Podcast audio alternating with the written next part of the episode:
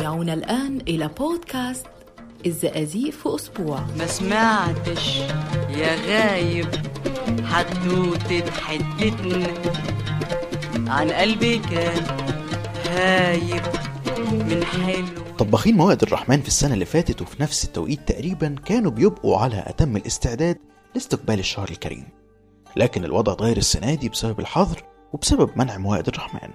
لكن دايما بيظهر معدن الرجال في الشدائد. قرر مجموعة من الطباخين المهرة دول بأنهم يغيروا خطتهم في شهر رمضان الحالي بالاشتراك مع العائلات بالطبع، واستبدلوا المائدة الرمضانية بوجبات مغلفة.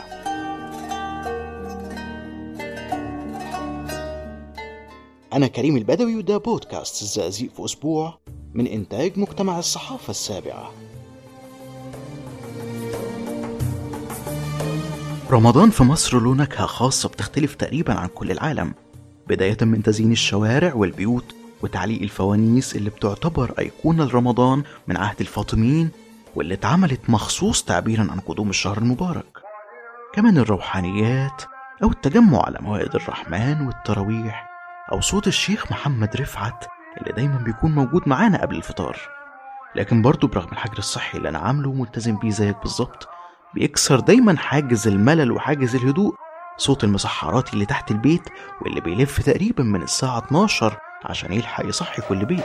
اصحى يا نايم واحد الدايم، اصحى يا نايم واحد الرزاق، رمضان كريم.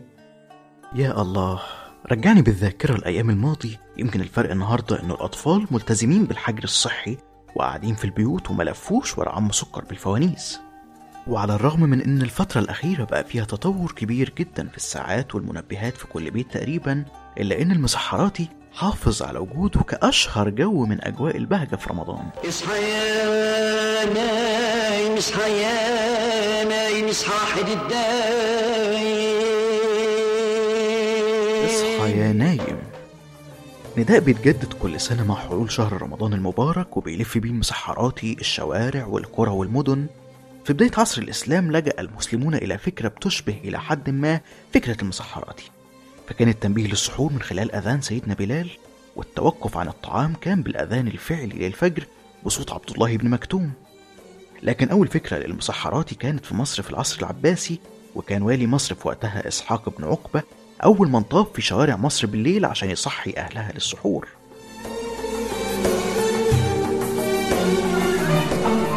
يا مسحراتي دوقينا تحت الشباك، سمعنا وصل غنينا للفجر معاك.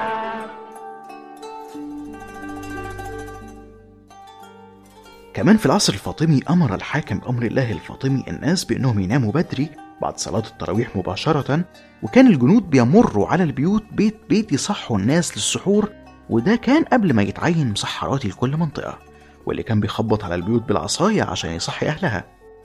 لكن المسحراتي بشكله الحالي بدأ في عصر المماليك، وبدل التخبيط على البيوت بالعصيان كان بيطبل على الطبلة. منة المسحراتي في مصر خدت طابع فني على إيد الشاعر العظيم فؤاد حداد والموسيقار الراحل سيد مكاوي. وانطلق المسحراتي في الإذاعة سنة 1964، ومع انتشار التلفزيون أبدع سيد مكاوي في مزج هتافات المسحراتي مع الوعظ والإنشاد. فريق بوباستس واللي هيكون معانا على طول البودكاست بشغلهم العظيم جابوا لنا النهاردة القصة الفعلية لجملة الشرق وعزموا القطر. في سنة 1917 وتحديدا في شهر رمضان، كان أول مرور لأول قطر من قدام قرية أكياد بمركز فاقوس محافظة الشرقية.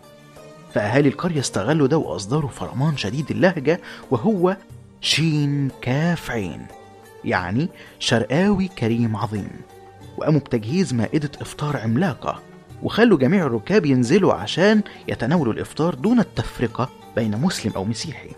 ومن هنا شاعت مقولة الشرق وعزموا القطر، ومن بعدها بدأ جميع الركاب بيتفخروا بكرم أهل الشرقية في محافظتهم، وأصبحت محافظة الشرقية يضرب بها المثل في الكرم. سألوا قلبي وعيني. بعد مرور 100 سنة تقريبا اتكررت تاني مقولة إن الشرقوة عزموا القطر.